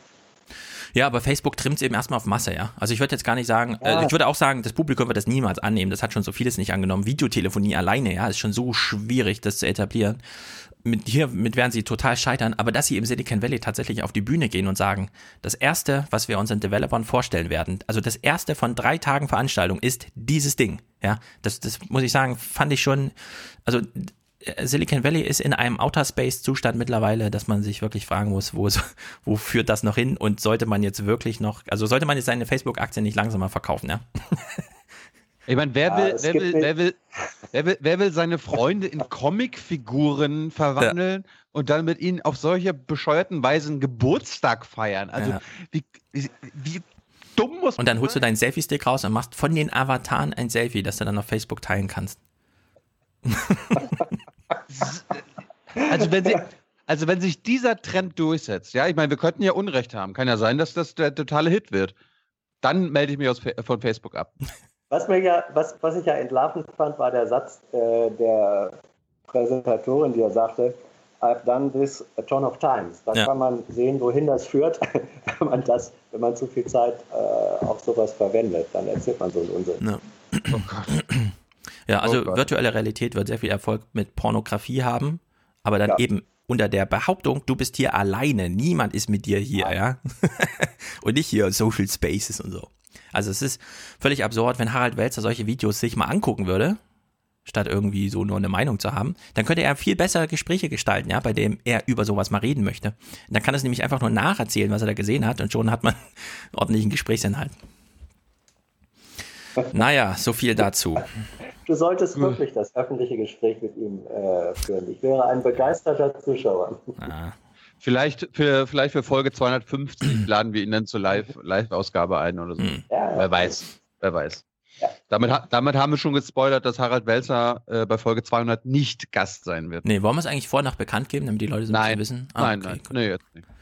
Gut, ich habe ein bisschen Sorge, dass zu viele kommen, weil sehr viele nehmen sehr viel Weg auf sich. Jemand steht, Frocker steht 4.25 Uhr auf und steigt in den Zug in Hamburg und so.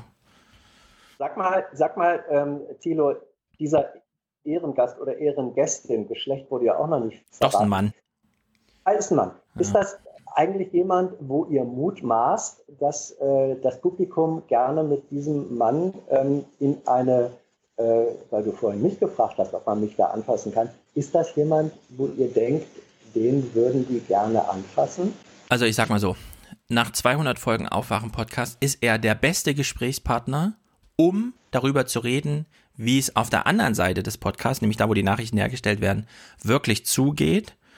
Ähm, auf den ersten Blick könnte man denken, es wird ein super kontroverses Gespräch, aber davon gehe ich ähm, gar nicht aus, weil wir sind erstens vor Ort und wollen zweitens auch ähm, sozusagen den, wirklich den Einblick haben, weil Kritik haben wir jetzt genug geübt, ja. Also 200 steht im, im, im Sinne des Informationen gewinnen und auch ein Gefühl dafür gewinnen, wie Nachrichten heute hergestellt werden und was die Zukunft bringt. Ja?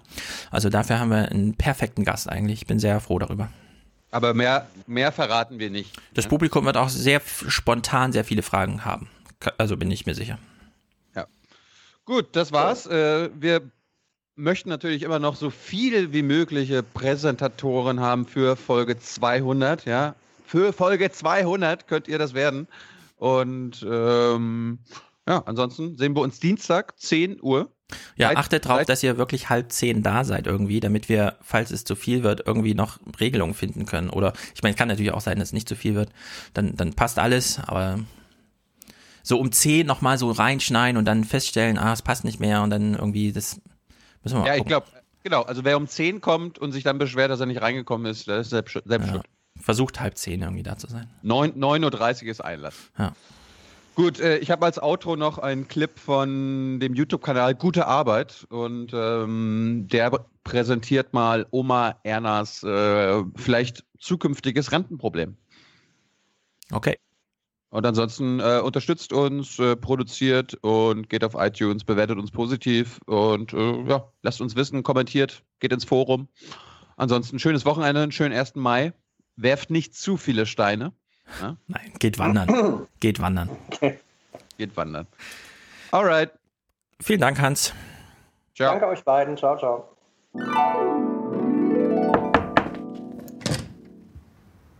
Guten Tag, äh, Frau Wilhelm. Ja.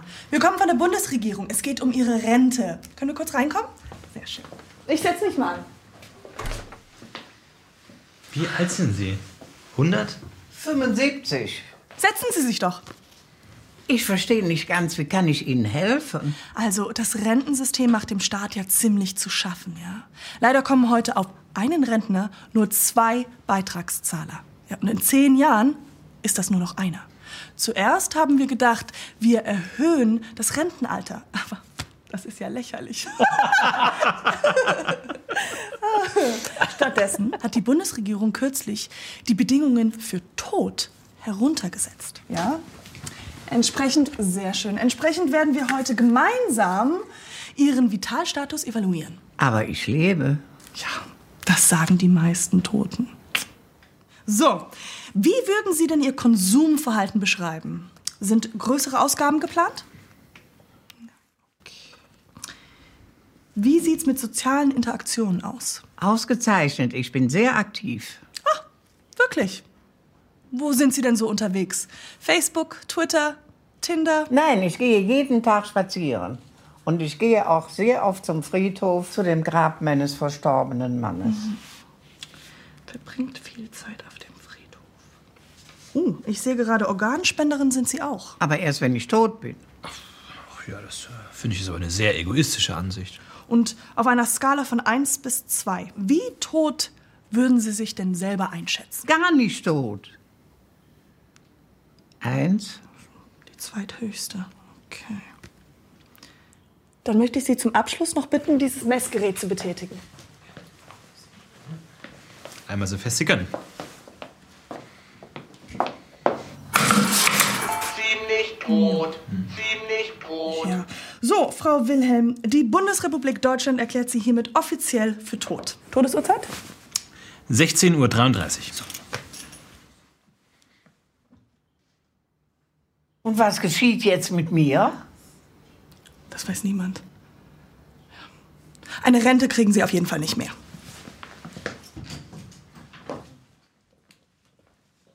So, schönen Tag noch. Wo, wo geht ihr denn hin mit mir? Das sind die Kollegen vom Roten Kreuz wegen den Organspenden. Wir haben gerade geredet. Gute Arbeit. Originals.